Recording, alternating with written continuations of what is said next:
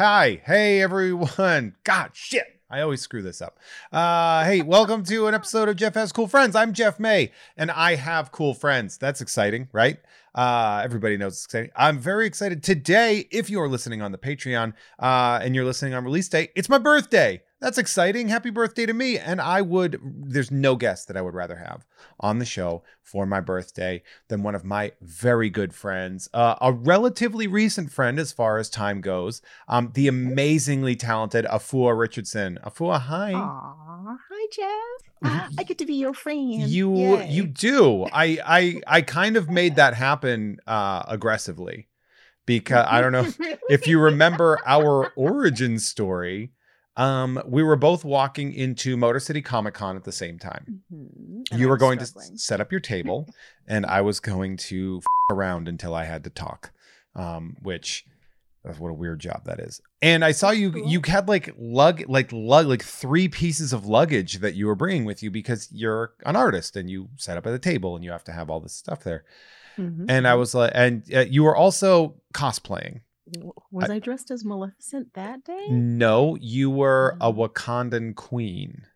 Oh, uh, and uh, so and I just I looked at you carrying all this stuff, and I and I was car- I had a backpack, and I said, "Can I please just carry one of these things for you?" And you were like, "No, I'm good." And I was like, "Okay, we're going the same place." I'd feel like a sh- a piece of shit for this entire walk if I'm just watching you struggle with these things when I have two arms available. Uh, and then we we struck up a conversation and became fast friends, and I'm so excited about that. yeah. It's like one of your arms shall be borrowed because queens should not carry their luggage. See, we could just do this all day. Like we could just have that conversation like this, and I'll, I'll be like, we have a Wakandan queen uh, on the show. But no, it was great. We had a we had, it was a fun it was a fun weekend. Uh, we had we had a lot of mutual friends. We had a good time. Um, I I gave you edibles um, because Yeah. 'Cause- that made the show very wonderful. I brought extra because I I need to sleep, especially in hotel rooms, because you can never tell if you're going to be able to sleep in a hotel room. That's true. Some pillows are made of air, and Some are- others are made of regret. I also neither which. I also have a, a fabric softener allergy, and I have Oh God. and I have learned. Shout outs to the whatever hotel I stayed in in Albuquerque, that like they I was just like, hey man, can you give me sheets without all this fabric softener? And they were like, we sure can't. That sometimes Oh. I need to be able to fall asleep on an empty mattress with no blanket, and that would be a sleeping opportunity.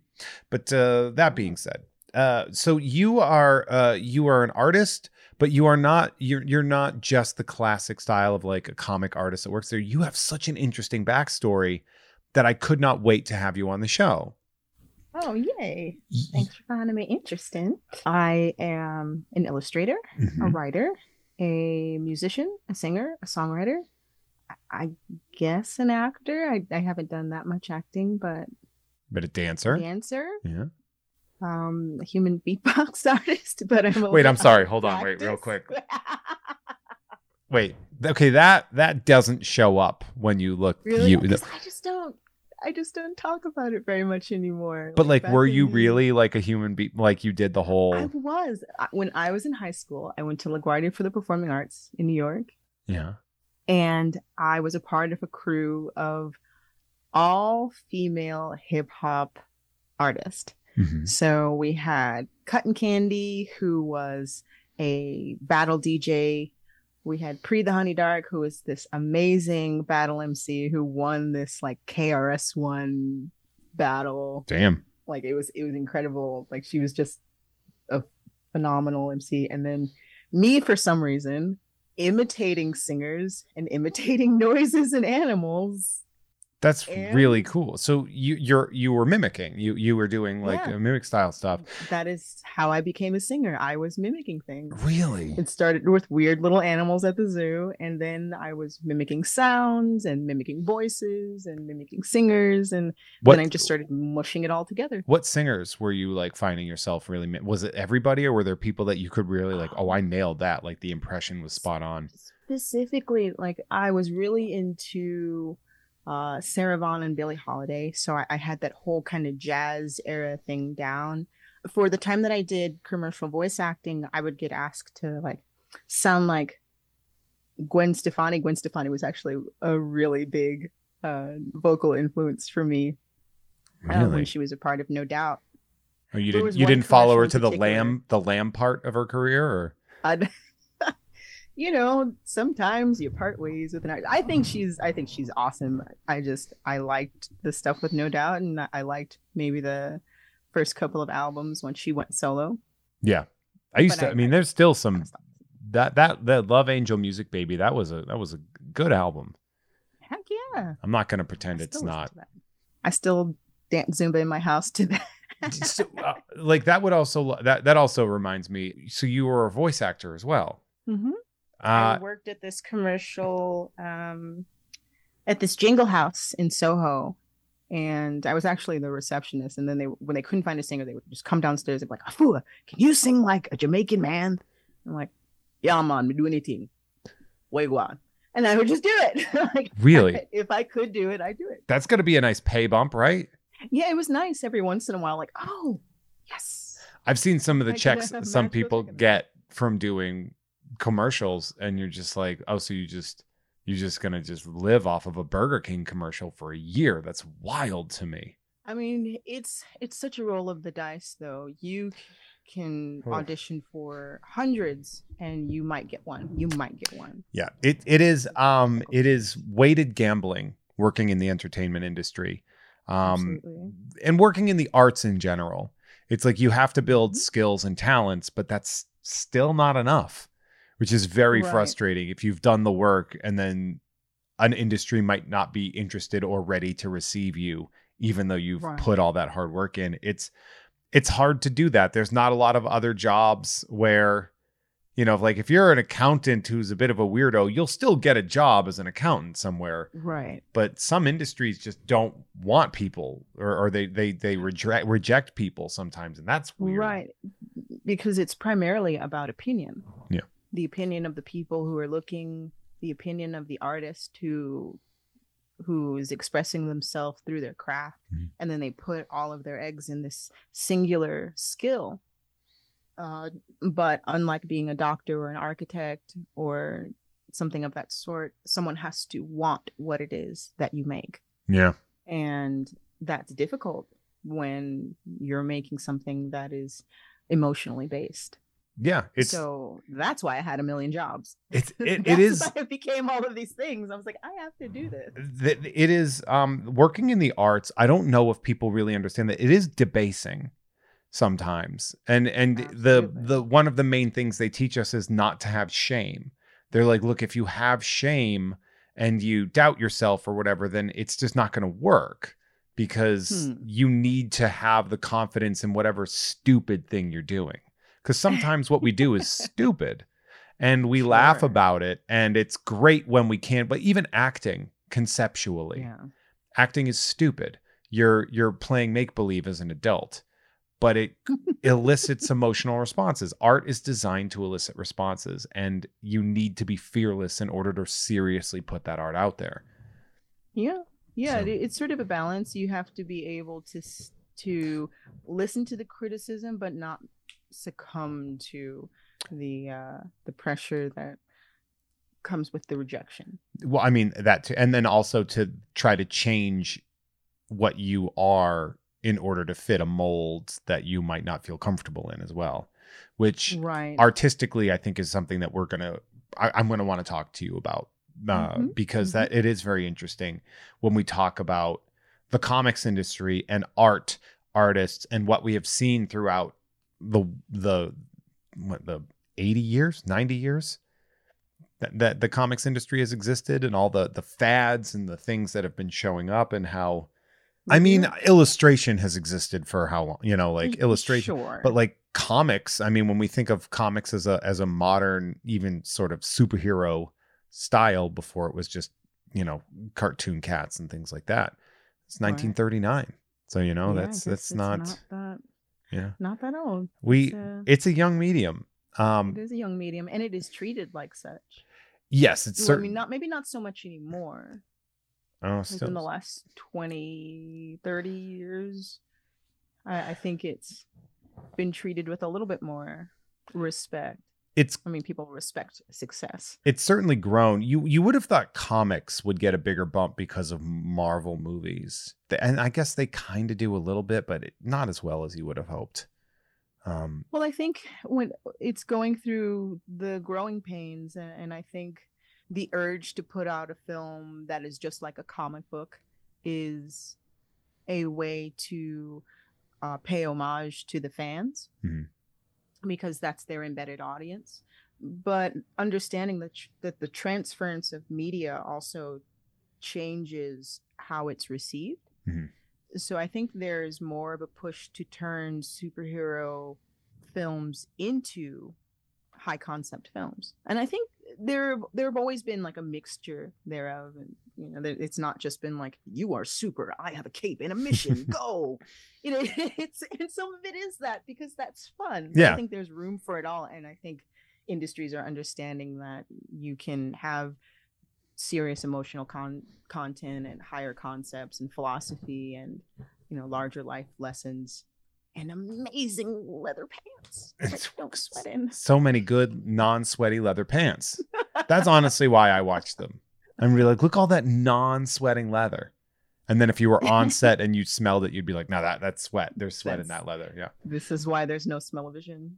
We one of the things that I was delighted to find out when we first met is we were mm-hmm. talking about it, and I I had stopped by your table to visit to to be and I told you I was like I'm gonna come back and check out like your setup once you're once you're there. I obviously don't want to come you while you're and I You did just and disappear into the void. and it's and and one of the things that you had as like the the credit on there and and some of the artwork that you had was stuff from Lovecraft Country yes. which I, I loved that show. My roommate and I consumed it so hard. She loves it. You know, it was a re- and you worked. You did the visuals. Yes, it was uh, a phenomenal production. HBO, uh, for those of you who still haven't seen it yet, like while you're waiting for the next House of the Dragon, go ahead and watch Lovecraft Country because it is awesome. But it's intense. You need you know you need a palate cleanser like a musical or something in between because it's really heavy. So Jordan Peele, J.J. Abrams, and Misha Green produced Lovecraft Country, which is about a young man who comes back from Vietnam and um, looks for his father, and he's missing in the segregated South. And uh, magic monsters, strange portals into other dimensions where you start to rewrite history and rewrite yourself. It happens. It's insane. It it it reads like because of the influences that it comes through. It's almost like if you took an Arthurian legend Hmm. and you put it in segregated Black America and how they're dealing with these problems, but with those sci-fi and fantasy elements um, Yes. that are brought in. And so you you have it, you have the hero's journey that we see through, and it's it's really great. It's really strong. The side quests and all of the way it all swirls together in the end, just so strong. Yes. Um, there is a comic book. absolutely is. There's a comic book element to it. yes, Uh, and that is where I came. and and that is you you are the artist of the comic book yes, um, Jada Harris plays Diana Freeman, who is um, a teenage girl whose father creates something called a green book. So he goes to the South uh, during the 50s and finds which places actually serve people of color and which do not, which is very dangerous work. And it was based off of uh, something that a, a postal worker did in uh, the early 1950s, late 1940s.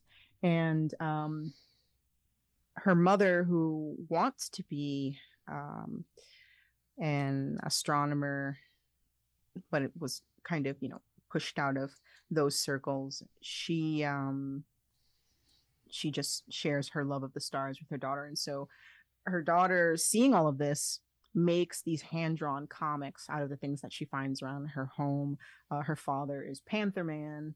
Uh, hats off to Black Panther and uh, her mother is Orithyia Blue, who's a space explorer, and she interprets their wants and desires and their adventures into these little books. And I was responsible for creating them, teaching Jada Harris on set how to draw, and I influenced some of the designs of Orithyia Blue. And originally, they wanted to give her an afro, which is awesome. I'm all about a proper afro, but I know my grandmother would not have wanted to have worn an afro. My aunts, you know, who were teenagers during the 70s, they would have definitely have wanted an afro. Mm-hmm. But during the 50s, you were rocking a hair comb. You know, you, yeah. you had the, the hot comb on the stove that was dangerously close to your scalp, and your hair was always straightened because that was the style of the day. It, it wasn't a um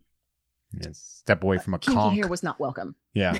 What they called that? It was a conk, right? That they used to do. I remember Malcolm X uh, telling the story about like where they would like frighteningly straighten their hair with like toxic oh. chemicals and.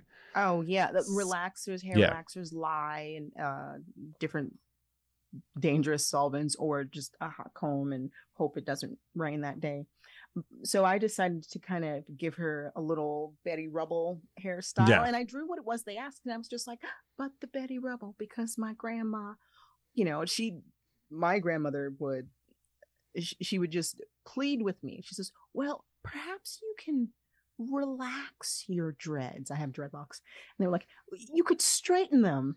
And then the parts that aren't locked, you could cut off you know, she was very gently trying to convince me that my hair was yeah. a tragedy and that I would never be loved or hired.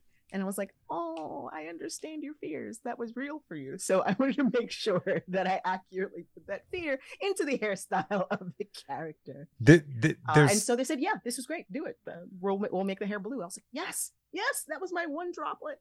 Uh, no, I well. think you had more than just one droplet here, but I do think that's that is very interesting too. That when you work with a production company and you talk about the history of these things and and you talk about it, and obviously, you know, Chris Rock's documentary Good Hair, like the the mm-hmm. pursuit, especially among African American women, uh, and like what is expected uh, of hair at that time, and being sort of um, you know of the time, and I guess right. if we want to say gave it French a la mode, uh, which yes. means something very different in the food industry. Uh, but keeping that current and everything and and keeping it being aware of of sort of the reality of the time while still keeping it rooted in science fiction i think is important right. you know like you get the betty rubble but it's blue it's it's a sci-fi version of something that would yes. be contemporary at the time and they're very lucky to have had you in that Oh, no, thank you. So, it, it, was incredible. I got to work on set because I was living in Atlanta at the time, and it was about 15 minutes away from my home where it was really where it was filmed. And I'd never seen anything like that before. I, I'm usually a part of the post production where they send me a little bit of a script, a trailer, and the costumes, but I was present to see the sets being built. Each of those sets, each of those rooms. Some of them were filmed in Chicago, some you know, out in the countryside of Georgia, but the churches, the apartments, the observatory, everything was built on set. There was so much care and detail. And um, Misha Green, the executive producer, she went out of her way to find as many skilled men and women of color I, to be perfectly honest, I hate that term because everybody has color. Nobody's transparent or translucent, but you know what I'm talking about. Mm-hmm.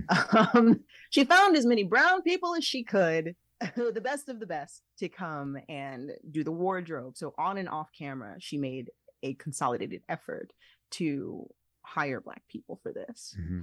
which I and think is really important. Reminded, absolutely, like I mean, it was her choice. That was what she wanted to do.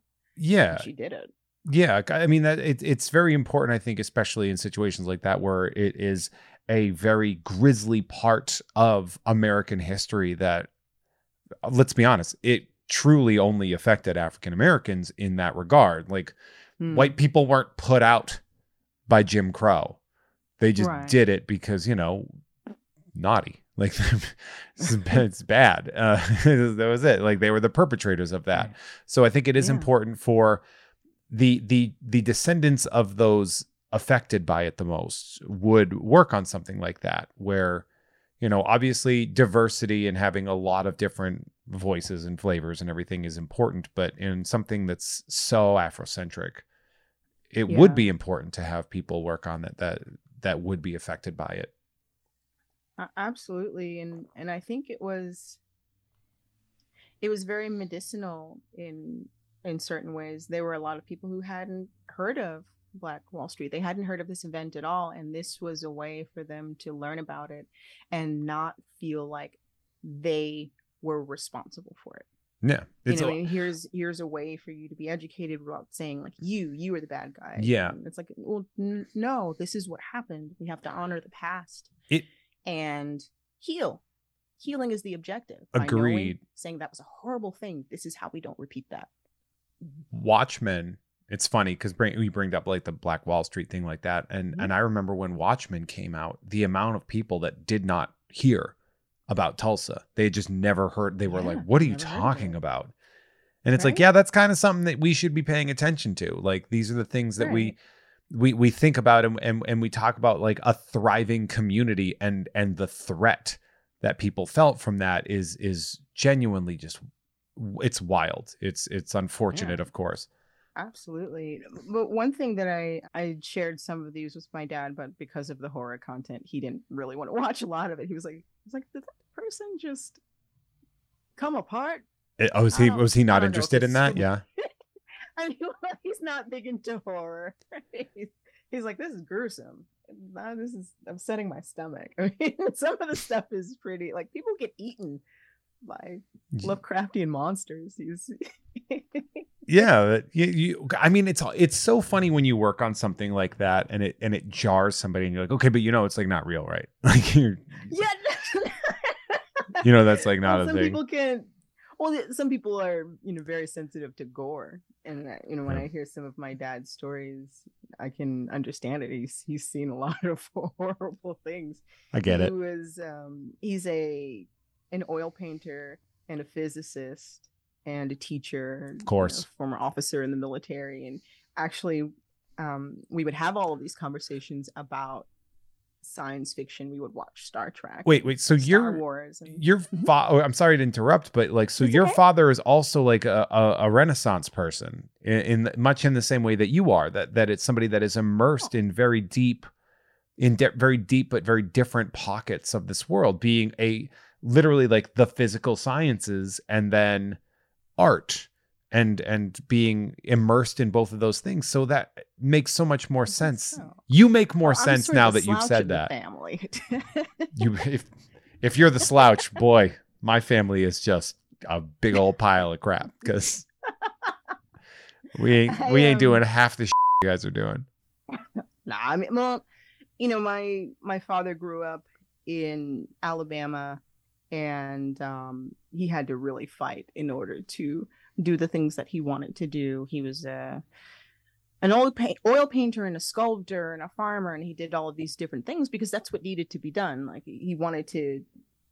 He wanted to explore the sciences and he wanted to get into these different things, but he felt that there was a connection, just like the Renaissance artist of old, Mhm. that art and math were synonymous. That the more you studied math and geometry and physics, the better you could understand art and vice versa. That one was just sort of a reflection of the other. That's a, and he wanted to instill that in me also, but m- allow me to find my own path. So my older sister is a systems engineer for a company that I can't say. of course, and we don't have to. kill me. She's literally a hidden figure, and um, I- I guess because I saw those things, and it was like, okay, well, you can pursue more than one thing at the same time. You just don't sleep and have fewer friends. I've only recently started to like make sure and ensure that I get rest. Um, and it's something- it is a new concept. it's something just that I've had to explain to people that are just like overextending. And I'm just like, you know, if you're overextending, but you're not allowing yourself to rest, you're wasting Mhm. your overextension because you will not be at your best. And, Oh, and I agree. and un- uh, the unfortunate aspect of that is that if you're working hard without the ability to be rested, all that hard Mhm. work just doesn't look good. You're right. You know, like You're absolutely right. I, yeah. I think about that a lot with like going to the gym is a good example where it's like I'm going to do two a Mm. days and it's like well I'm 41 you know like maybe I don't need to do two a days because my body will fall apart I've been dealing absolutely. I've been dealing with it right now like eh, my joints are my like oh, no. I like I'll roll an ankle and then in correcting of that the way I walk the other knee gets sore because I'm like Uh, favoring it yeah yesterday I all got like a yes. uh, Wednesday I got like an elbow thing that, Oh, and and now I'm like I, I went into boxing this morning and I tried to do and I was like oh I can't even throw a punch like I oh, couldn't oh, even and, no. and it was just like maybe I need to relax. Maybe I need to just rest up a little bit. But I refuse to allow myself that. An aggressive masseuse. that I do need that. And It unfortunately helps. but it's so hard to get when you are a bigger guy and you need somebody to just like I guess the best I need you to need me pardon the, the homophone there yes, but like yeah, you like- need someone to take their elbow. and yes just and get in there Really get in there. Yeah. Like muscles are tightening up because they're trying to protect you. Yeah. And you've got to infiltrate their forces. And yeah it's like I need you to why I turned this harm into a comic book? me. you do, yeah that's it you absolutely have to do that but i do like i'll go i'll go to a masseuse and i'll be like deep tissue and then it'll be like not soft enough i was like i said deep please hurt me like i don't know like uh, like, like we don't do that here. i'm like i'm not angry at you but i'm also paying like kind of a lot of money i need you to Yeah, i need you to really. really f- right now i need you to make it so that you think i won't be able to walk out of here when i'm done that's my base level Yeah, yeah, yeah, that makes sense. Yeah. I guess that's a slight masochism, but it is also like like a good painful massage is just so good. No, I, I I had a really bad slip and fall where I landed on my neck, which is awful. How- what, what are you, a anyone, but especially cartoon? How do you slip and fall on your neck? I fell down the stairs. I was like chasing a cartoon mouse. Like, how do you you fell down the stairs and you fell on your f- neck? horrible landlord, and I I couldn't even sue because I guess the laws in the state were well, well, you knew about the leak, and I was like, yes, I asked him to fix it for months, but but anyway, I Wait, wait, where was this? This was in Georgia. State. Come on, get your together, Georgia. It's it's got its ups and downs. Great produce, bad Great laws. pro- There's like I hate to break it to you, but there's better produce other places. Like this is this is true. I don't have to endure, you know, bodily harm for good grapes. You know, Yeah, like Um, you're just like, you know what I love is this romaine, and they're like, you know, they have that like like literally everywhere. Like, all of the places. yeah. Um, Although I get it, but um, like I have a I have an egg thing at my uh at my the farmers market that I go to, where like all all Mhm. eggs now are garbage compared to the ones I get at this one farmers market. I didn't get physical therapy for that, and until I had Batman neck, and I couldn't really move my neck without moving. Where are they? Like I couldn't move my head, and independently of my shoulders, it was pretty bad. So I I got a chiropractor, and that was helping. But it wasn't until I found a masseuse who was this like Polynesian woman with hams like yams Oh, I love it. Who just like I was like, oh bless you, bless you, child. That- just that- go ahead and just just crush all of these terrible muscles Yeah. that are bunched up in my shoulders. Yeah, because they're And in shock. wonderful. Yeah. Like you need somebody to slap them out of it. I remember the last massage that I went to was kind of it was kind of not great because it wasn't like I I I asked for deep tissue, but it was more like Mhm. Swedish. But like I did look Oh, above the bed was Mhm. a like a, a long pole that like um going Oh, for someone over it for someone to stand on it. And I was kind of like, well, what do I have to pay for to get that thing? Because Yeah. like they didn't use it, and I'm like, well, if this thing isn't what you're using, like when do you use that? Because Right. deep tissue seems like the the ultimate one. Like that's what I wanted. Like I wanted I wanted you up there, and I wanted you to like drop on me like Randy Macho Man Savage, and, and just off the top rope, I just, need a just Bane Batman back break right now. Like, that's, that's what I need. Yeah, uh, yeah, that I do like. Oh, that feels like like I look at that. I'm like, oh, it would be nice. It would be nice. to have Bane come up on me. It's so funny you brought that up. That's um the subject of uh, one of my shows, F, uh, effing nerds, that I'm doing with Stefan Nilsson. Is we did um we're doing Nightfall, a two parter about Nightfall, Oh. and the first one had we did we talked with Chuck Dixon, and then the second one we talked with Graham Nolan, uh, and I was and I was like, oh okay. Uh, Awesome. yeah, that show should be dropping soon, if if not already. But, but yeah, that's a good one. Um, but yeah, so that I do I do miss like a good massage, and it is it is something that like it's such a skill to have. It is. that somebody that knows how to like feel where you're can and like just be like, okay, you need me to dig my thumb right here, and they do it, and you're like, oh, you figured it out. Like you, you're not. Do, does that when you're drawing? I know I'm gonna be jumping around, but when you're when you're okay. when you're doing arts um Mm-hmm. do you like kind of lock up a little bit do you have to get that taken care of I do yeah actually. I, I see a chiropractor every two weeks. uh are you a lefty or a righty Righty. okay and and does he Mm-hmm. primarily work on like loosening up and evening out your your your body sort of symmetry there Oh yeah, my um, my neck will tighten up, and then it'll make my hips rotate to one side, and then it'll make one foot shorter than the other. Yeah.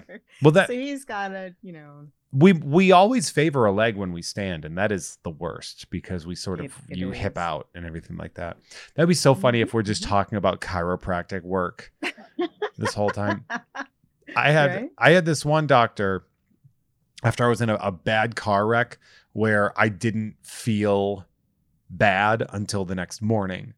Like I got out of the car and I was like, "Wow, I can't believe it! I'm invincible." And then Oh, the next morning, I woke up and like my muscles had seized. They were just in shock the first time, you know. Jump. And this woman, she came up and she she did the thing where she like checks the spine alignment. She was like, okay, hold Mhm. on.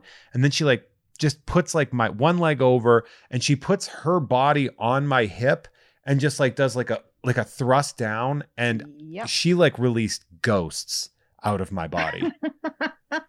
it was like do do do do do do. And I was just like, oh manual adjustments. I, I I couldn't and I you know I crack my neck all the time and she saw me do it one time and she's like what are you doing and I'm like I'm an idiot and she's like you sure are you sure are um so uh you're like one of the things that you're known for is that you actually won a um you won a top cow contest back in like 2008 Oh, yeah. with uh Marc Bernardin mm-hmm. and um Adam Freeman right Yes. is that is that the yoga e Adam Freeman if Adam Freeman did yoga, that's news to me. See, okay, so it's probably not the same one. I have a friend, Adam Freeman, that works in the comics industry, and he's like a bald Oh. white guy with uh, that does a lot of yoga stuff.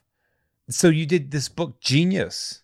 Yes. Uh, what was that Genius? was my that was my first cover to cover comic. I think prior to that I'd been doing all covers and pinups and things like that and it's that a was the first oh my god what am i doing sequential story. art is so like different it. than pinup art.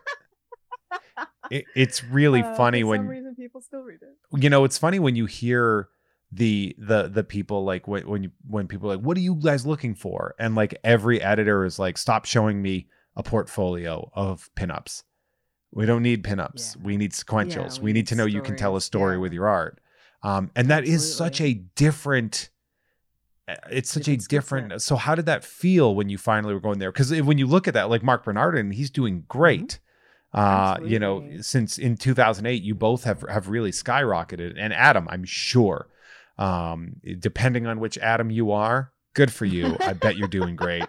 I treasure and adore you. Um what, um what was that like yeah. there are oh you know what? I think i know what you're talking i think i know who you're talking about. Atom a-t-o-m and then there's adam. So this is this is the one the i'm gonna do a spoiler alert. Atom is just Mhm. adam anyway. I, I know. but yes that is the that is the guy. That is that's the different okay one. so i know that one but that's not the one who worked on this. That's Okay. why it's a different one. see that small world. But yes it is a small world. i know adam. I'm i'm glad he's doing yoga. This was my first cover to cover comic. I was still working at a jingle house actually i think i was just fired Whew, fired timing.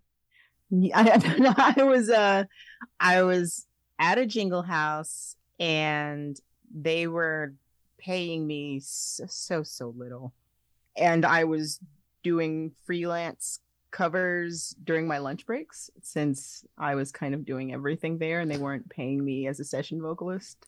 Oh. And um, I was like, I, I, I have to become a West Indian and have tree jobs. Mhm. So I was doing comics, I was working at a jingle house, and I was doing all these other things. And I went on a vacation to San Diego Comic Con, which was my first vacation ever. When was this? 2006, maybe 2004. My probably? my first one was 2007. really? Yeah, I got brought in as a consultant for a company for a Oh. production company.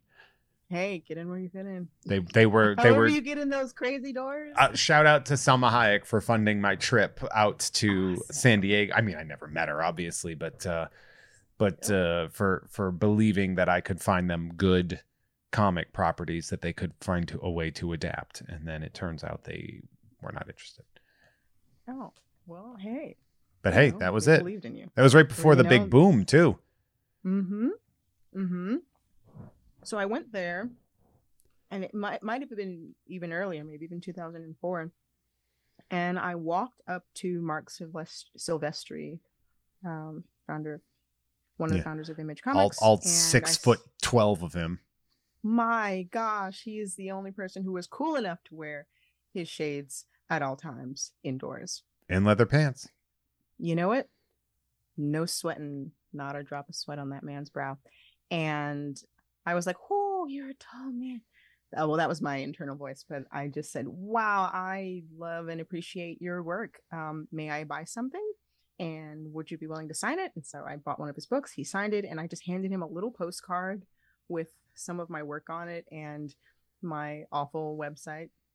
And he actually recognized one of my pieces. And I was like, Really? What was the piece? Do you remember? Um, it was a cover for a book called Half Dead, which was an accidental Marvel cover. It was when Marvel was doing all of these zombies. Mhm. Everyone was a zombie. Hulk was a zombie. Zombie, zombie, Right. zombie, zombie, zombie, zombie. And there was a book that had gotten picked up um, from the Dabel brothers to Marvel called Half Dead about a ballerina that it's kind of like Blade. Everybody turns into zombies. Blade Arena. Yeah, got it. Yes. Hmm hmm Um, and so I'd done the cover to that, and he recognized it. And so six months later, I got asked to do my first cover to cover comic with Marc and Adam on it. I was on the short list, but everybody else who was awesome was busy, so they asked me. You're like, I'm too busy getting fired, so I'm fine. you know, I mean, but it's not bad to be on a list with like Khary Randolph and Brian Stelfreeze. I'm I was just glad to be in the room. Yeah, right. Oh man, I think uh was it Top Cow? I think a friend of the show, Mike Choi, worked with them as well. Yeah. Yeah. Heck yeah. So they were doing something called uh, pilot season, which uh, six one shots um, compete for the reader's choice to become uh, an ongoing or at least a short mini series. And mine won, especially with a big bump from Warren Ellis, who is my friend. He, he read it and It's he not was a like, "This is amazing." not a bad bump to get, especially at that Yeah. time. Yeah. Yeah, yeah. And um after that it, it kind of made more sense to do comics than be a singer. Um, because I, I felt like what I wanted to do at the time, which was make an album where a cartoon sang for me instead of me having to lose 50 pounds You wanted to do a wear Gorillaz. elastic bands. I did, but Yeah. they're like, that would never work. I mean, I I spoke to a lot of different people. Like I was I was literally in the room when John Legend's album artwork had been approved at Sony. I was in the room when Rihanna was recording her first album. I, you know, I- I, was all of these different places, but I just felt like what they wanted to me to be because I kind of sounded like a cross between a watered down Brandy and Lauryn Hill. That's I mean, Just watered down. Like I'm That- nowhere th- that's not but sometimes that synthesis is important. I I do want to say though like the doubt because it's funny because you know this was probably what the mid 2000s Mhm. that like you know, uh, you you have a, a look that is very marketable, and it and I I really I get why these record labels didn't want to do that because they would be like save the cartoon for an ugly person. Um, not say sorry Damon Albarn uh but the, uh, but you know like i i understand why they rejected that but also that is not Mm-hmm. a that's not a bad idea at all. And clearly it had already achieved mainstream success. I mean how many best-selling albums had the Gorillaz had by then? At least two. I think I had been trying to do this since 2002. oh wow. Yeah 9-11 really So- affected you huh Yeah, yeah. Yeah. I was heading to the towers that day and just missed it. wait i'm sorry what yeah, it's a very strange story. Um, oh so we're just gonna accident i'm gonna accident my way into a you almost got 9-11 jesus christ boy living in New York, and uh, I was um, the only ID that I had was my Coast Guard military ID because I lived on Governor's Island, which was a military base that at the time was active, but had just been, you know, they were slowly moving people off of the island then. And it's an island that's in New York, in between Brooklyn and Manhattan. If you're if you've ever been to the Staten Island ferry, you'll you'll see Governor's Island. Um, and I was headed there. I was living in Queens, and I would have had to have taken the N train to the E train, which the last stop was World Trade Center, and it was right underneath the World Trade Center. And unfortunately, the people who were there at the time at that stop and all the trains that were behind them were completely buried underneath. But I was living with a bunch of roommates, and one of them had a cat which really loved shoelaces. Strangely enough, all of my sensible shoes were not in the closet. They had been whisked away by this black cat that decided I wasn't going to have shoes that day other than the lone pair of pumps that I had. And I was like, I'm not wearing pumps like across Manhattan when I've got to like get on a ferry and you know it's going to be slippery and Yeah. I, I need to run. I- like i need my sneakers. I need my boots. I have no idea where they are. Is someone playing a trick on me? And so i call my roommates and i was like are you guys messing with me? They're like what are you talking about? I'm like i can't find any of my shoes. I need to get my id i need this job. And um, they said well i don't think you're really going anywhere because i think new york's just been attacked. And i'm like what, what are you talking about and I had just actually been I had, I just lost a job at the World Trade Center. I was a uh, a waitress when I was off tour. I was a waitress, and I had I had a job at Windows on the World during the morning shift. Um, jesus so my coworkers, you know, who were there from 8 a.m. to set up everything to noon for the lunch all of all of them passed away, unfortunately. oh wow But yeah, yeah. So it was insane that I lost that job. What April of 2001? Jeez, so you, yeah, that's five months away. Yeah. And then I'm supposed to be heading to the towers, and a cat steals my shoes. That doesn't seem real. That seems that's what- like it doesn't make any sense. I mean, it does help that I only had three pairs of shoes, and two of them were sneakers. So that's fair. But Jesus Christ. That is just boy, I stumbled onto that like I was falling down some stairs and landing on my neck. Jesus Christ.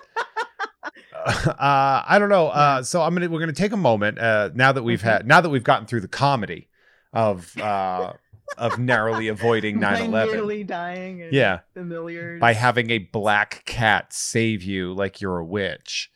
um, mean, Not mad I'm about not even going to tell you about the dream that I had. We'll we'll skip that.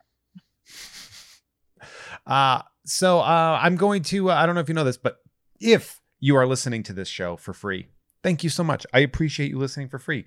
If you're listening on the Patreon, I appreciate you way more. Uh, sorry, uh, those people are giving me money, uh, and they get to listen to this on my birthday. So that how great is that? Um, but that being said, yes. I know. Um, if you go to patreon.com slash Jeff May and find out, sign up, excuse me, not find out, around and find out uh, on my Patreon.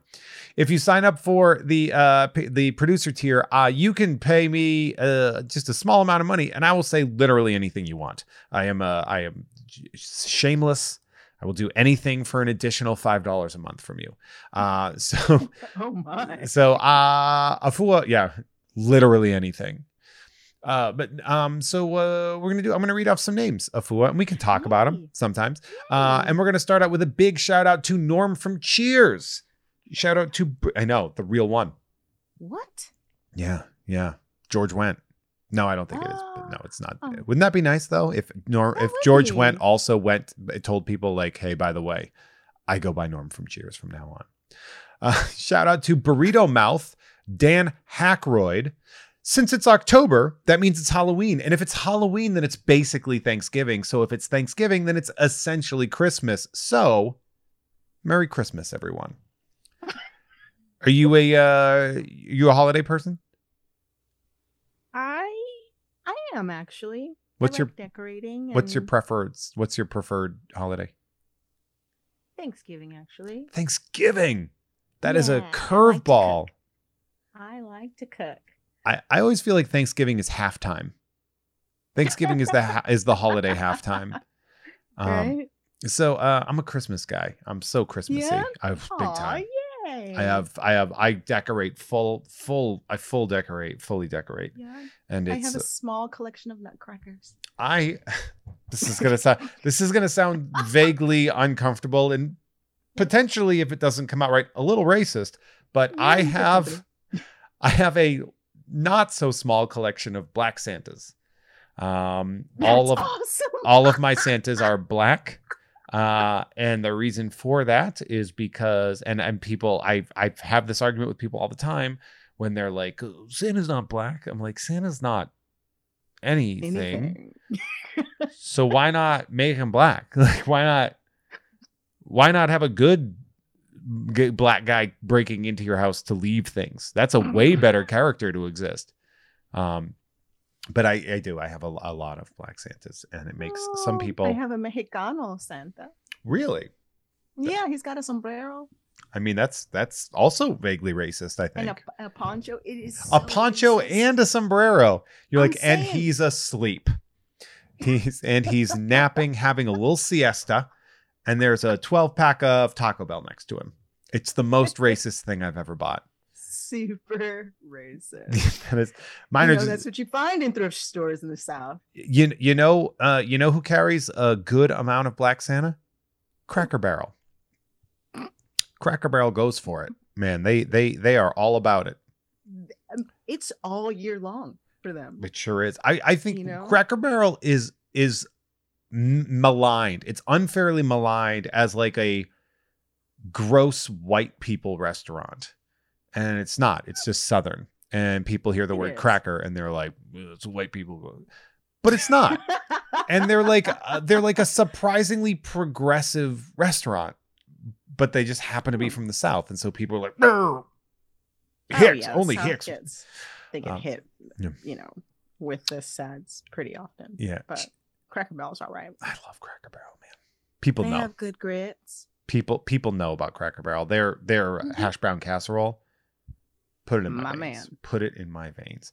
Uh, shout out to I, Jeff May, believe that there is no better streaming service than Tubi to watch Armand Assante movies.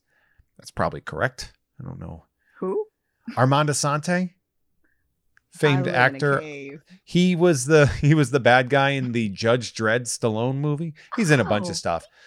But uh, uh, I I love Armand Assante. I don't know why. I follow him on Facebook and I always comment on his stuff. I'm always like, "You look great, Armando Assante." It's just fun. We have fun with him. that is fun. Hooray. Um, Forgive me. Shout out to Jocular Haggard, Cantankerous Fool. That's a JHCF reference because Jeff has cool friends. Shout out to Vortaspin, Zex Merkis, the Itty Bitty Millie Committee. Kelly says, "Get your booster, you gaslighting dip turds." Man, I've been double. Have you been boosted again? I have not. You- I actually have to get tested everywhere I go because I can't actually take the vaccine. Oh no. Are you allergic? Yeah. Yeah. I am. To what? I can't even take penicillin. I like I start my skin starts peeling off Really? like um Is oh, it is it an ingredient that you're allergic to, or is it just the You know, concept I- of medicine? I don't Because that's going to be a big problem for you.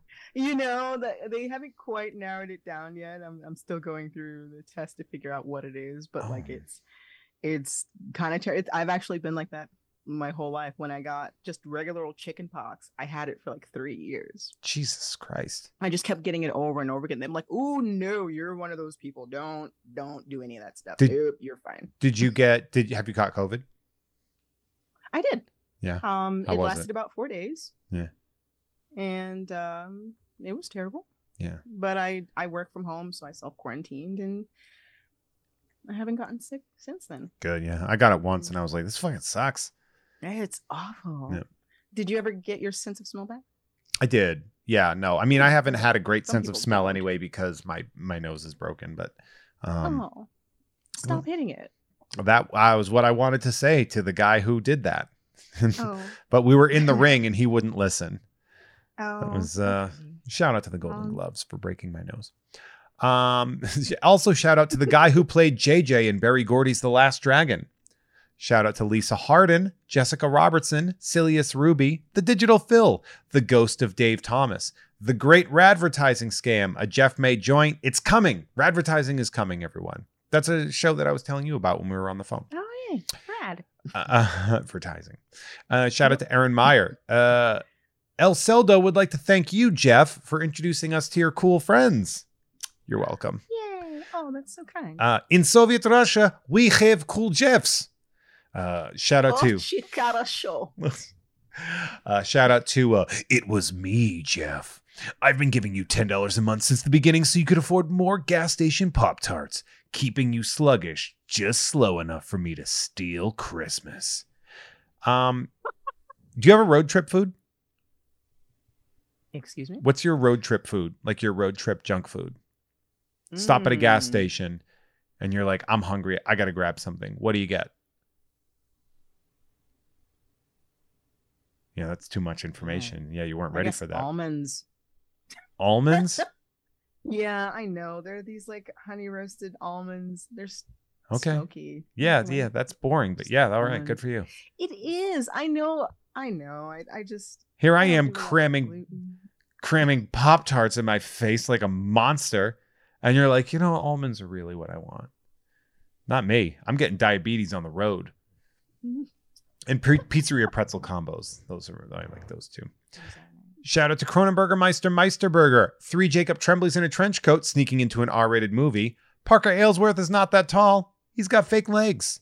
Shout out to Christy Salinas. Kale's only true purpose is as the garnish at a 1996 Pizza Hut buffet. Do you did you have like a trash pizza that you like? Like a Hmm. real bottom of the barrel fast food style pizza. Ooh. Nope. I No. my own. You make your own? pizza snob. God. I know. I used to go to this pizzeria in the Bronx that gave you like literally a foot sized slice of pizza for two dollars. And I've been spoiled ever since, and now I just make my own. You, you just make your own giant slices of pizza. When you make the pizza, do you make it in slice form? So you just be like, well, I'm just getting it all there. You just make I just I'll I'll make it in a square. What are your toppings? Uh, bell peppers, mushrooms, Italian sausage, pepperoni. Wow, you were in New York, huh? Yes, sir. Although that those are Chicago toppings. That's like a It's true. Chicago I mean, Supreme. I'm in yeah. Illinois now. Yeah. So I'm I'm now in I'm black a, olives. Gotta have some black olives. I like uh, pepperoni, ricotta, and green onions. Green onions. Green onions, a nice little scallion on there. Okay. Um, Okay. shout out to the at the pajamarai on Instagram for pictures of my feet. It's of strength. Shout out Oh. to verbose minimalist, world's humblest man. Adam Warlock, he wants your soul. Shout out to Ass of Bass. was this always funny? Shout out to, Shout out to the local man at Gavin underscore not, not with two T's. Jen, be earnest, enjoy what you love. I love that when I get, and I've mentioned this before on the show, I get all these like dirt bag names. And then sometimes Yay. someone just shows up and just be like, just be nice to each other. And I'm like, "Mm, bless your heart. Um, uh, shout out to Nicholas, simply having a wonderful man bun time. Fabian. Oh, That is a good reference to the Therese Curotolo episode where she loves uh, all things McCartney and man buns. uh, to which I said, "Oh, I'm the opposite person of that." Shout out to Gotham City's OSHA. Shout out to Jeff May convinced me to quit Twitter, and you should quit too because it's awful. Uh, I don't care for pie. Oh God, it feels so good to finally get that off my chest. what? That's what they told me to say. You know? Oh, I actually love pie. Do you have a favorite pie? I ooh, key lime. Key lime. Yeah, Yes. key lime. I like I like a fruit pie. I used to be a chocolate pie kind of guy, Oh. and now I am a fruit pie Mhm. kind of guy. I love Um. Um, did I do this twice? In Soviet Russia, we have cool Jeffs. That one seems like that was on already. Did I read that twice? Good for me. Uh, There's another in Soviet Russia. you get the Aldo Vargas rookie card, everybody. Uh, shout out to Bauhaus. Bauhaus? Bauhaus. Bauhaus. Um, shout out to Khoi Pham, art and mentoring. Do you know Khoi Pham? Oh yeah. Yeah, friend of the. That's sh- Not only is he a friend of the show and a guest, he is also a producer. Oh, And and now he is an incredible artist. he's so good. I've He been is. meaning to ask him what he prints his incredible prints on. That paper is fabulous. All right, Khoi. Well, answer her. Uh, I'm assuming he listens to the show, I'll so we'll get we'll get that. next show. Do yeah. I mean, you're probably going to be because you're going to Baltimore, right? I am. Yeah. He that sounds like something he'd be at, right? He'll be Mhm, there. mhm. So. Um, shout out to to buy his prints. do I, I I have uh I have several pieces of originals from him. No, Uh, I have a you were saying. I have a sketch. I have a uh, 11 by 17 commission, and I have Mm. um, another one that I got through Hero. Oh, Um, cool. When I saw he was doing one of those events during the pandemic, I was like, oh, sign me up for that. Heck yeah. I like the Hero Initiative there. Shout out to Nolan Void, Ricky Cilantro, Big Booty Boy for 2069, Maine, more than Stephen King. I know that. I've been there before. I went to college there. really? I went to the University of Maine at Farmington. It's not where I got my degree, but it is Oh. where I spent the majority of my time. I've never been to Maine. It's not bad. Yeah. You know, it's not bad for me, a large white man. I Hmm. Would not suggest people that do not look exactly like me going to Maine. It's the south of the north. Oh. Oh. Um, I mean, that's not fair. That's totally not fair. And I shouldn't have said it like that. It's great and it's wonderful. And the people of Maine are fantastic. And there's never any racists in Maine. It's a weirdly religious, like they're racist everywhere. It's like grass. it's it's It's one of those like. I the religious pockets in Maine. It definitely has like cult energy sometimes. Mm-hmm. Oh, sure. Um the further anytime you're the other, you know, somebody's gonna point fingers and call the police on you. uh jumping rope still a sport. Jeff not liking it still a fact. That's not true. I did it today. Big uh bouncing big bag bodacious big bad bouncing bollock bonanza. Hmm. Big, oh, I like that. Um, shout out to Jennifer Fendelander at AV Foundry, Patrick Dore or Dore. Sorry, dude, I keep that up, but that does mean I get to focus more on your name, and that's exciting for you, right? Uh, Yes. shout out to Bart Fardigan, Roan's the best cat. R.I.P. to the best cat. Shout, Aw. uh, he was a good cat. Uh, Aw. shout out to Huey, Nerd Numbers. Shout out to Rudy. Daft Punk has an anime. Rueda. Did you know that? What? Daft Punk has an anime. Ooh. I know. What is it called? Uh, I guess we should Google Daft Punk anime and find that out. You find out. Um, I'll go sh- with them. Jeff hates competitive fun. It's another one of those JHCFs. Well, because I do a show called "You Don't Even Like Sports," It's a sports podcast for people that hate sports, and so people like to make jokes that I do not like sports, and they also like to make JHCF acronyms. So Ah, how Good. many podcasts do you have? it's too many. Some would say too Oh. many. For be- between regular shows and monthly shows, it's Mhm. let's see. For regular shows, it's this. I do Mhm. unpopular opinion. You don't even like sports, and Tom and Jeff watch Batman. For monthly shows, I do Ugh Fine. I'm doing effing nerds. I'm doing nerd. So that's eight.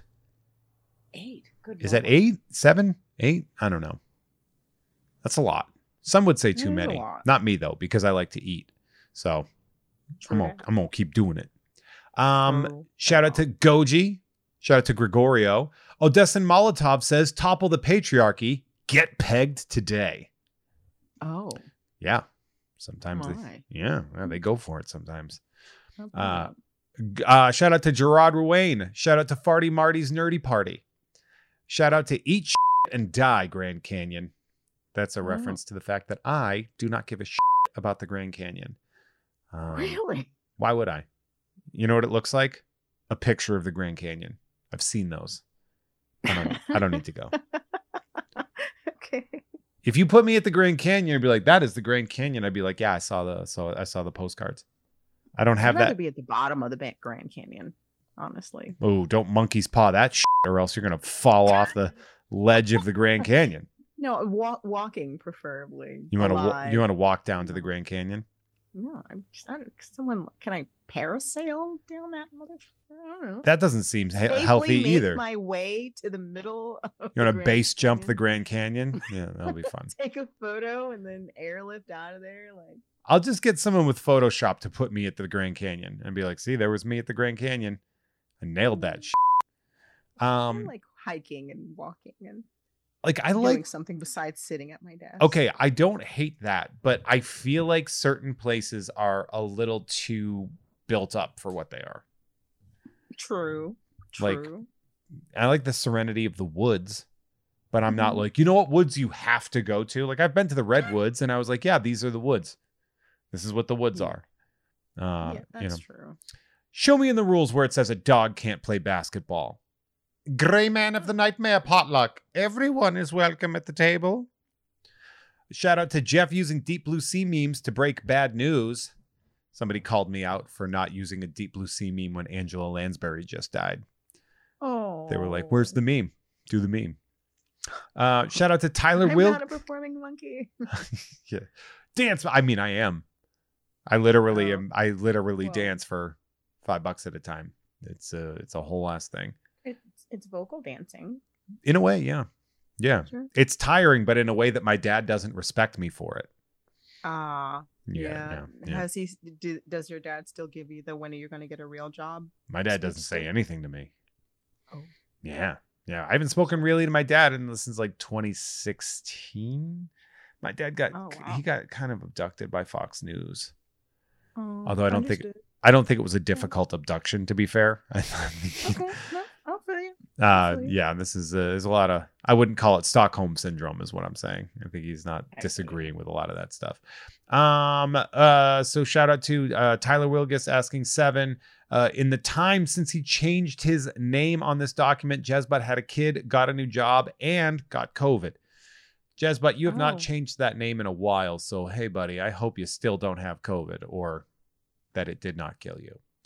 Um, Congratulations, and I'm sorry. yeah. Try to take some lysine. You're congratulating him for COVID? No, no. Didn't he get a new job? Children's? Yeah, that was the Mm. that was the joke, but that's fine. We'll just roll right through it. I don't think we'll just it's fine. Shout out to Kimball, the casual Frankenstein. Oh, Uh, what does he just have stitches but no green skin? I think no suit. Flat-headed because his mom just rests books on his head. Well, Frankenstein wears like a suit, right? Sure. So like maybe he's just wearing like a t-shirt. Oh, It's an optimal Frankenstein. Remember when they had the sexy Frankenstein movie where he wore like a hoodie? What was it? It was I Frankenstein. That was a hard one for me oh, to Oh, remember. God, With the it's terrible. I try to make myself forget. I think. I mean, there's nothing wrong with that. Shout out to the Target Loss Prevention Officer currently hunting Jeff. I shoplift Oh. M&Ms whenever I go to Target. Oh. Yeah, it's the only way for me to feel alive. Oh, Shout out to they Steven. I will send you M&Ms. No, no, I don't want free M&Ms from you. I want to take M&Ms from Target. It's my victory. Oh. Uh I'm having trouble reading this name because I'm illiterate. Cody Beck, Mike Gouts. Shout out to Lisa McCarty at Comics Book Girl, comics with an X, girl with a U. Also, she works at Austin Books and Games. If you're ever in Austin, check out that store. It is great. Um, Cool. Shout out to Aeschylus and his tortoise. It's a good reference to the game show I was on. Congratulations for me not knowing that one. They will not let me forget that I did not know an answer. Oh, I still won. never forget. The- like, yeah, I had to lie my way through it, but at least I got close. Um, shout out to Dr. DNA. Shout out to Hooray for Pontius Pilate. Oh, Uh, this show brought to you by the scene in Meet Joe Black where Brad Pitt dies. I'm never going to have a history podcast, you little so stop asking. Shout out to Mackenzie Sisyphus may be happy, but he's into CrossFit, so f- chill. Instagram and Twitter's at Bob underscore of underscore skull. I have a feeling that he's going to come and see you at Baltimore because I know Oh, he's out there. He listens to the show. He's an art guy. Bob definitely hit up a fool. Uh, Sergeant Pepper's hot dog flavored water. And finally, Lemming. Oh. Lemming. I know it's. I feel gross just saying that. oh, that just that just put like a weird feeling in my stomach. Like I know exactly what that tastes like for some reason. Yeah, it's not Why good. Do I know this? Not good.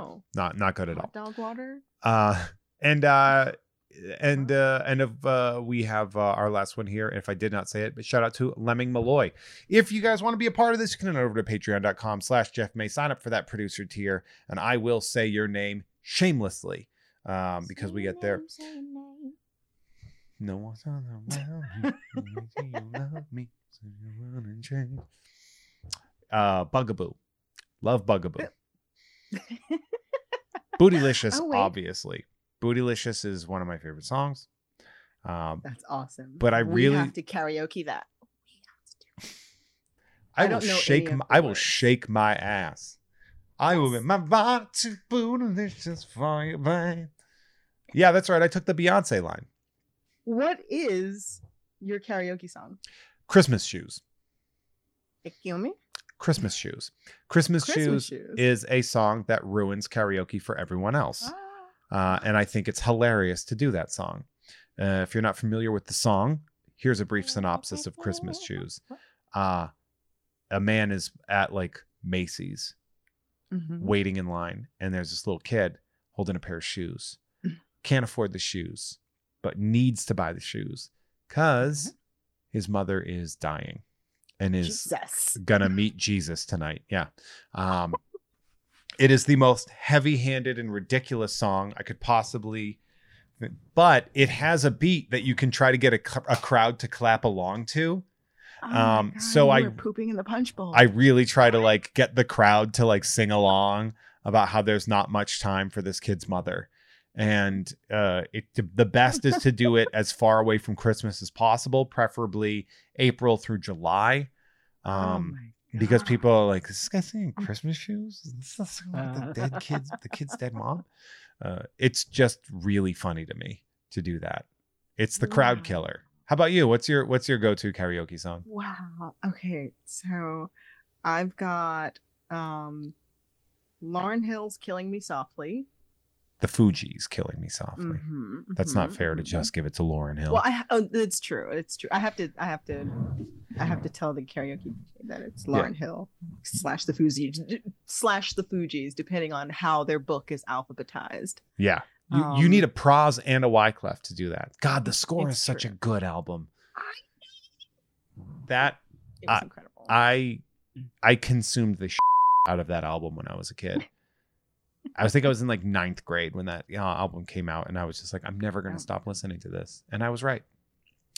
So killing them, So so- killing me softly. What Killing Me else? Softly, Fall Out Boy, Sugar We're Going Down, That's a good one.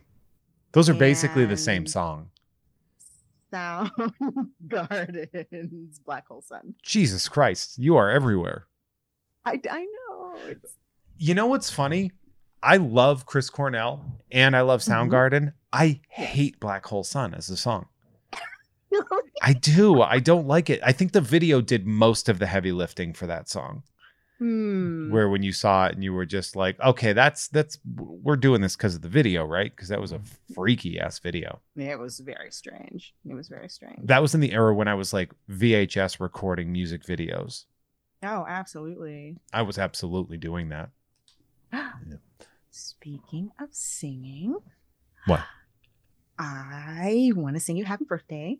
You do? Okay. I do. You're I mean, you can if you want to. Uh, Being sung to is interesting because you just kind of like I'm just gonna sit here now awkwardly, like Yeah, but you're welcome to do it. Wait for my name to be said. you you can if you want. I'm not going to stop can- you I- from it. okay. I mean, I can, I can wait until the end. You can okay.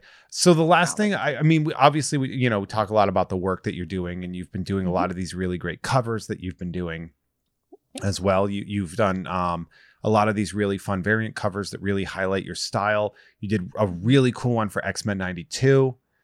Um, you just recently showed uh, a Warpath piece Yes. and a Dani Moonstar, right? hmm Ye- Uh, Marvel is doing their uh, voices initiative where they're highlighting their different characters, um, some of which may have been forgotten. Uh, Warpath, uh, Mirage, aka Dani Moonstar, as a part of their Indigenous Voices Mhm. initiative, and they asked either Native American or, in my case, part Native American artist to participate in uh, revamping those characters. And that yeah, you are you are part native, yeah, indigenous. I'm Choctaw. Ooh. I don't know, like I'm pretending like ooh, Choctaw. they, they were the largest owners of land in the Mississippi, I want to say, from like in some of America's earliest beginnings to maybe like the late 1700s. Fair. 16 1700s yeah. so they were pretty much in mississippi and parts of alabama Mm. and that's just on my father's side and on the other side they were cherokee but cherokee is such a broad nation Yeah. it's like saying california or new york it, it doesn't actually s- specify like who you are or what Fair. nation you're a part of because the name cherokee just means the people who speak many languages Yeah, isn't it something like I remember hearing like the Seminole tribe was a, a con, uh like a confluence of several other tribes that banded together to sort of yeah it's maybe 20 of Yeah. them. creek as well creek had you know they were just a part of hundreds of hundreds of different smaller groups yeah. This- that um were named people i mean a lot of the names were taken from either amalgamations of other things like the sioux is a french bastardization of the word nagaisu which is little snakes which is what their enemies call them because they revered the snake Oof. so it, it's or the Lenape were renamed the Delaware.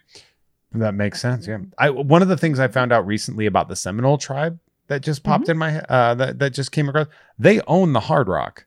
Really? Like the brand Hard Rock. Oh, Isn't that interesting. isn't that That's cool? Yeah. I didn't know that. I was like, good for you guys. Awesome. Is there Yeah. a soft rock? I mean, Uh that would what what would the, who'd want to go to that? I mean You'd be listening to Christopher Cross while you're trying to. It's the hard rock, the soft rock, and the yacht rock. oh God, spare me. Um, so you, uh, so but you you you've been doing that. You you post a lot of your art online. Uh, it's very very it's very. I love it. I love that you you've brought a unique Thank you. style that is like one of the things, and I had mentioned this earlier in the podcast, so I'm circling back to it. Was Mhm. what we used to see, and and you know when I was the heaviest into comics was really that sort of early '90s speculation boom, where it was like Yeah. you had an artist that would do really well. People like a Mm-hmm. Jim, the image founders, Silvestri, Jim Lee, Yeah. whatever. And then you had people that were like, well, I want to just, I want to do that. I'm going to copy that. Essentially, Yeah. people found their own unique styles, but it was there was a lot of mimics. Um, Absolutely, especially since the avenues were a lot smaller. yes, Than, and the money was a lot higher. You could, yeah, you could make a lot of money aping Jim Lee. Um, absolutely. and Yeah. now we're seeing a lot more diversified styles. Yeah, Um, and uh, I think it has a lot to do with sales and what people are willing to put their money on. Yeah. You And- know, like when uh, when people are like, oh well, I want something more like this now because comics are so mainstream. There is there's room to invest in different styles and in different kinds of different kinds of stories.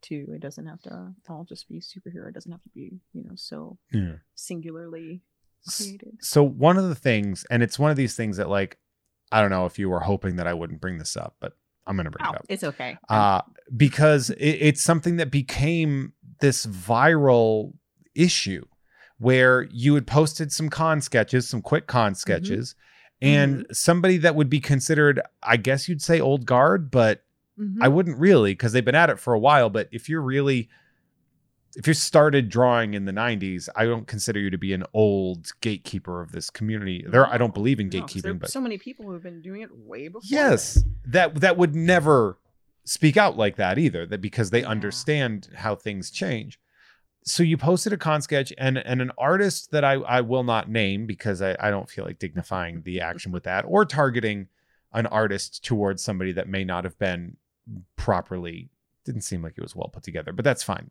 basically you posted this and somebody came in onto your page your facebook page and just started spewing out like no dues weren't paid and and basically accused you of of getting work because you're hot like if i can summarize yes. that you're too hot to be good at art and it was it was an interesting thing. Um, i'd I'd known this artist not personally. We'd never met. Um, I'd only had conversations with him online, and uh, I know a lot of his colleagues. And literally, just two weeks before, we were having a great conversation. Um, he did seem a little, a little weird, but artists are weird, and I'm like, what? Yeah, no a weird artist get the hell out of here Yeah, you know, that's that's par for the course. And um he even um when my birthday passed this year, this, this past April, he uh drew a picture of me, you know, to say happy birthday. I was like, oh, that's so extra. I wasn't expecting this. i didn't know that part of the story and that's actually making some things make a lot more sense to be 100% Oh. honest and so maybe my costume at Dragon Con was just a little too pretty. or maybe my convention sketch was just that bad because I just I don't know, I didn't think it was that bad. Um but he posts um no. Don't come into my industry without paying dues or being vetted. That's what it was. Don't come into my industry without being vetted. Even at the lowest rungs of the industry, I had to go through, uh, I, I had to do extremely hard work. You didn't. that I was like, just jarring because I was like- texted you after I saw that and I was like, "You're good, right?" And you're like, "Yeah, this person is just not. This is fine." Um, but like, but were you lying, Uh, or did you really water off a duck's packet? Because I can't imagine hearing somebody say something like that and to not be like at least a little floored. oh, I was heated. Yeah. I was heated. I because I didn't quite understand what exactly he was getting at.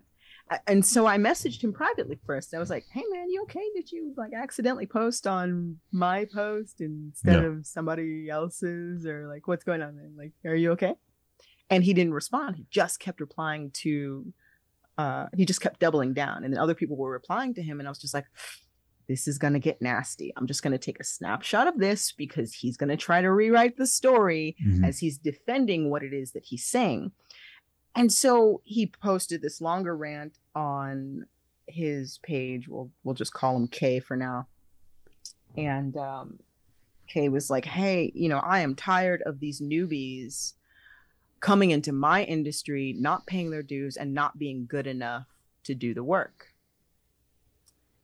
And so I was gonna leave it alone, but I was just like, you know what? No, Yeah. Fuck you, dude. you know, no, fuck this. No, I had just had the last two years. I, I just left an awful relationship. Hmm. with someone who was literally over my shoulder telling me that the only reason that Marvel, DC, Kodansha, Image, any of these places hired me, the only reason I got any job was because I was black and that I was a diversity hire and that none of these people actually cared about me or my work, that none of the people who come over to my table actually like my work. They're just they just want to see themselves doing the job and i'm just like what I, like I, I literally got away from someone who because i didn't use my facebook platform to share their political perspective that i was a sellout Jesus. meanwhile they paid no bills they they did nothing and i was just like So this person call accused you of being a diverse. Where that was? Can I ask Th- what this- this th- person's race was? Because that, that that feels like it carries a lot of weight to it as well. If they were also Um, black and commenting on it, or if it was like a white well- guy or something saying that, that- like well the the, the person who you know, i was living with was jewish. They were they were a mashup like jewish and german. They were white but like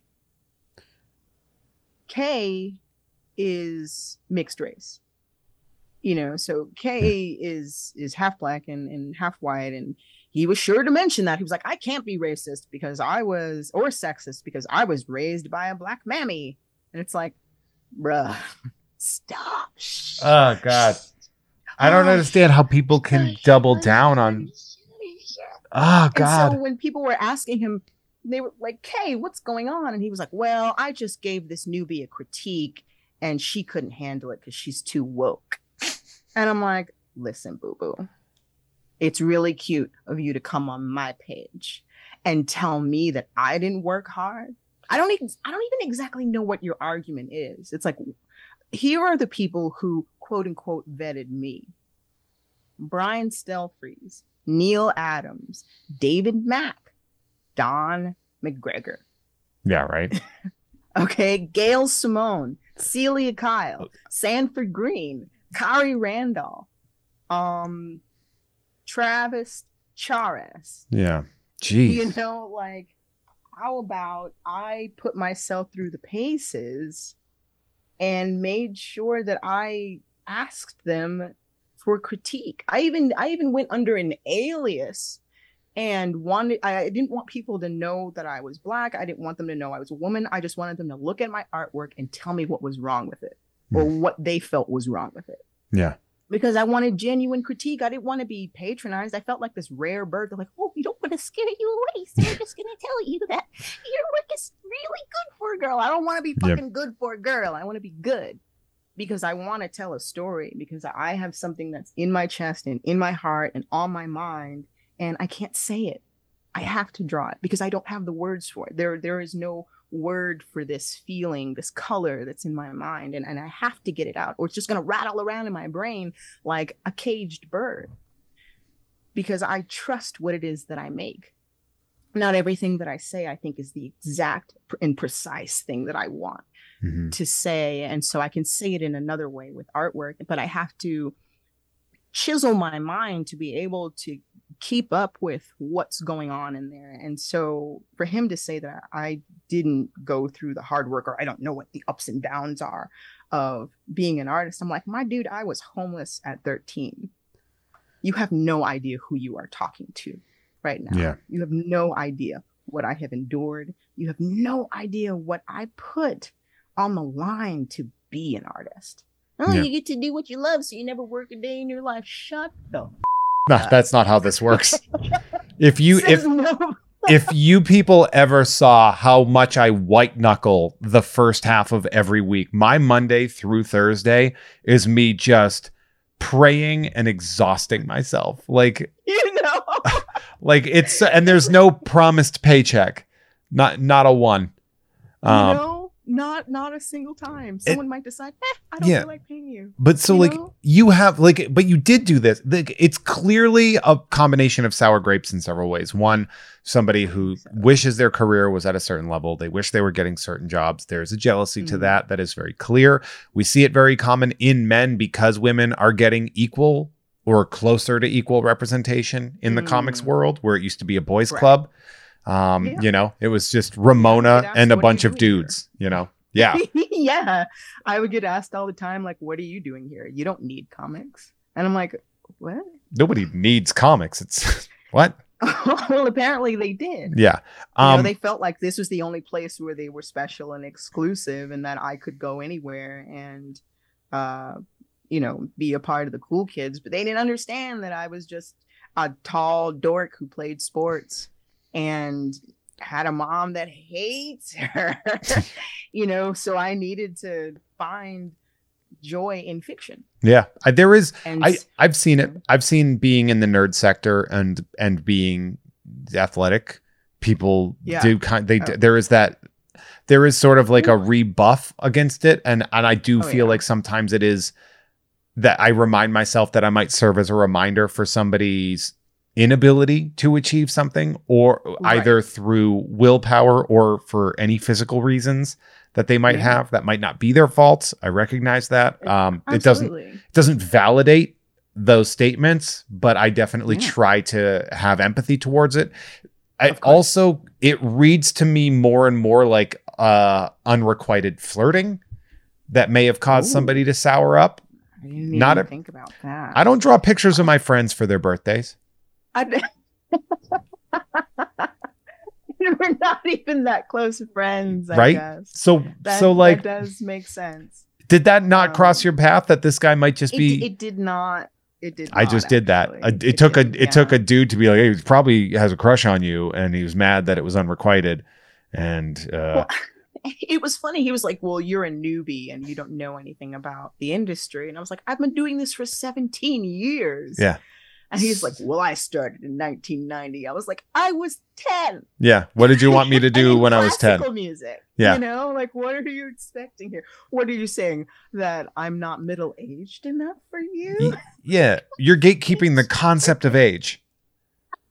And, And- he's like, no. He's like, what I'm saying is the only reason that any of those artists who you named gave you the time of day was because you were pretty. And I was like, thanks for thinking I'm pretty. But I'm sure companies don't want to lose money. And you know what?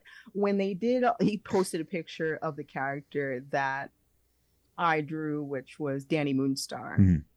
Mirage, and I guess he had done uh, a Dani Moonstar comic back in the day, and I was just like, you know, when they revamped uh, their indigenous voices, I think, I think Marvel forgot your invitation in the mail. Sorry, bud. So I could play the high ground because that's probably better. And you know, I started to get on the offensive, and a lot of people, a lot of people actually started messaging me and saying, "Please, please, please, don't take any of what Kay says to heart because he's been sort of flaunting his mental illness around for a while." And I was like, It's not an excuse for behavior, though. That's something that people not. need to remember because we see this a lot where people are like, Yeah. "Well, I like I'm neurodivergent, so dot dot dot," and it's like, no, no, no, that's not Right. permission to be an asshole. It's it's abs- absolutely Like- not. And as a matter of fact, I had just gone through my own breakdown. Not even you Yeah. know around this time last year. Like I was just going through so many different things that I felt like I- had to withdraw from social media, so I didn't make the mistake Yeah. and just overshare because I'm emotional. And then I you come just like, back and some dip just baits you out, Right. right? everyone's trying to get you in a gotcha moment. and I was just like, you know what? This is his problem. This is not mine. Mhm. And you know what? Since people are trying to figure out who I am and how long I've been doing this, I'm just going to take the opportunity to post my artwork. Yeah. Let's let's do uh, a let's do a flashback. 2002, here's this. 2004, here's this. 2006, here's this. Here's all the things that I did during this time. Here's a cap here's a Captain Marvel cover. Here's an Incredible Hulk cover. Here's a totally awesome Hulk cover. Here's a this. Here's a that. Yeah. Here's Attack on Titan. Here is, you know, Guys, I have to look around. Here's All Star Batman. Here's this. This one I did, as a matter of fact, while like right after I slipped and fell, and I couldn't afford to go to the hospital. The ambulance came, said nothing was broken, and if you can put some ice on it and deal with it, that'll be fine. And then I crawled upstairs and finished this cover before my deadline Jesus.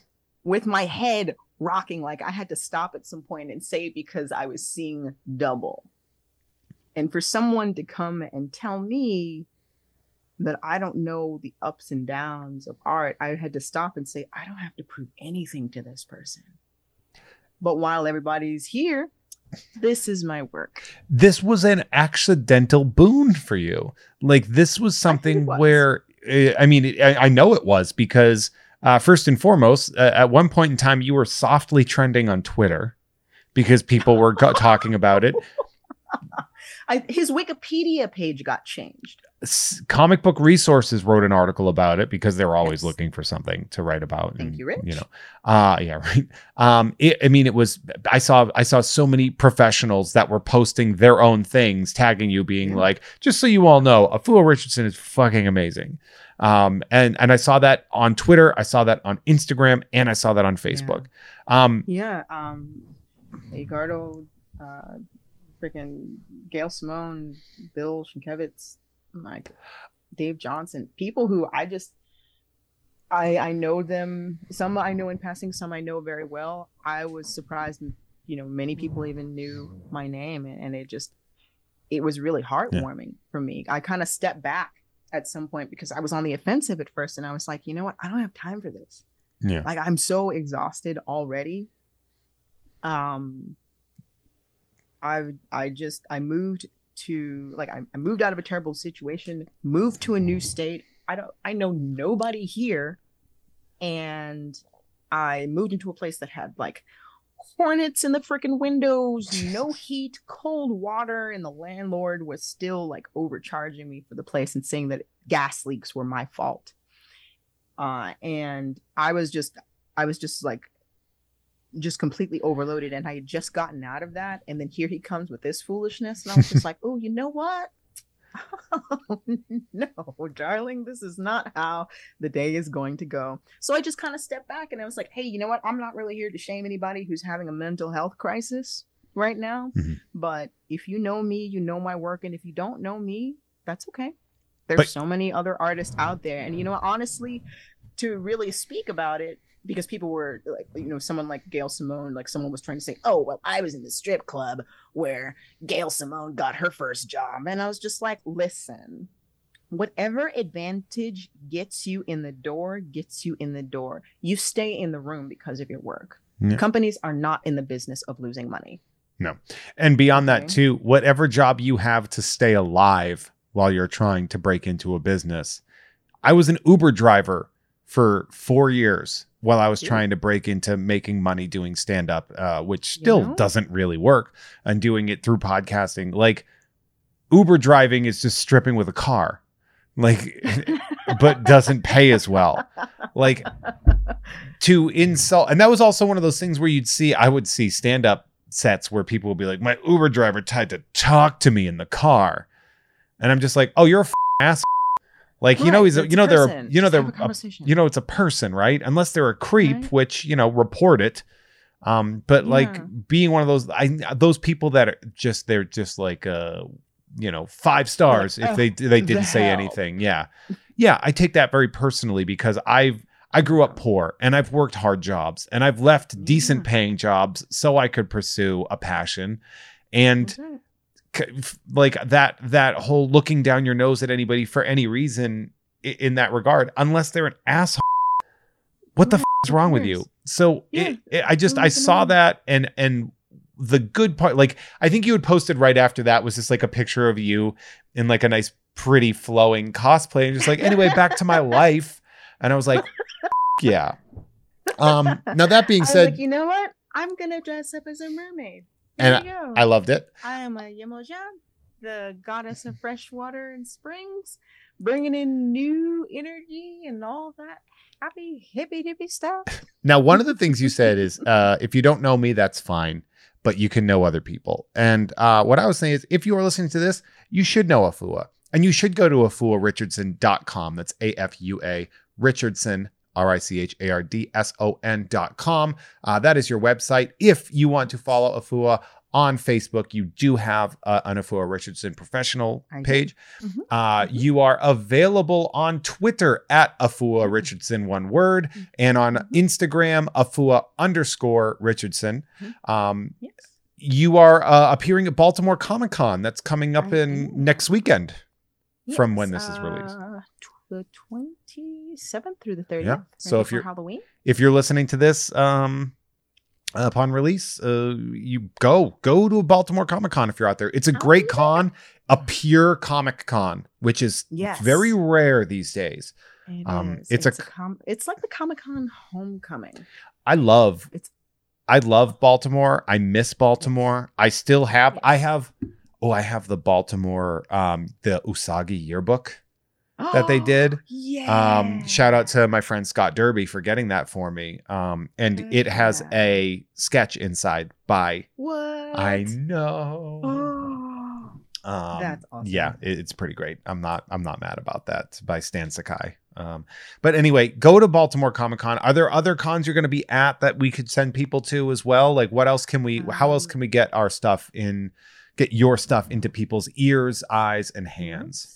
See. Um, November 4th, I'm going to be at SCAD in Savannah. Uh, I'm doing a lecture there about um, the anatomy of a Renaissance, uh, examining the Harlem Renaissance and observing the Renaissance that's happening around us as we speak.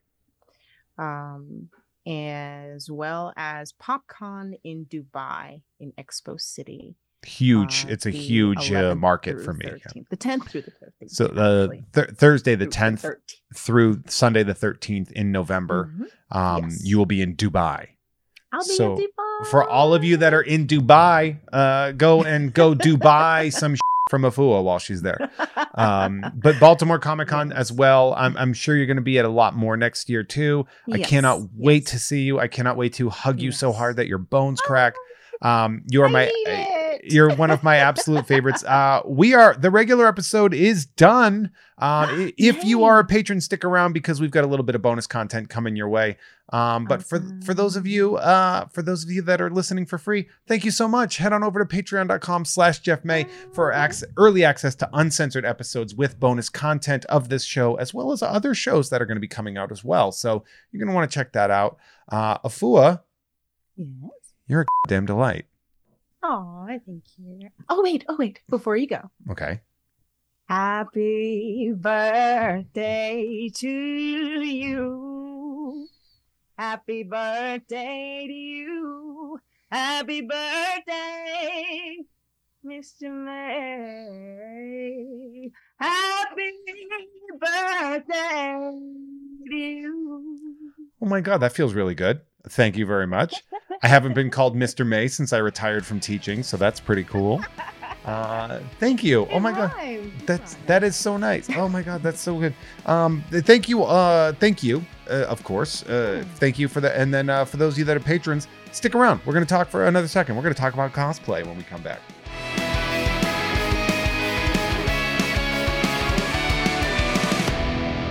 Hey everyone, our artwork is created by Justin T. Brown, who can be found at Artness by Justin Brown on Instagram, as well as artnessbyjustinbrown.com.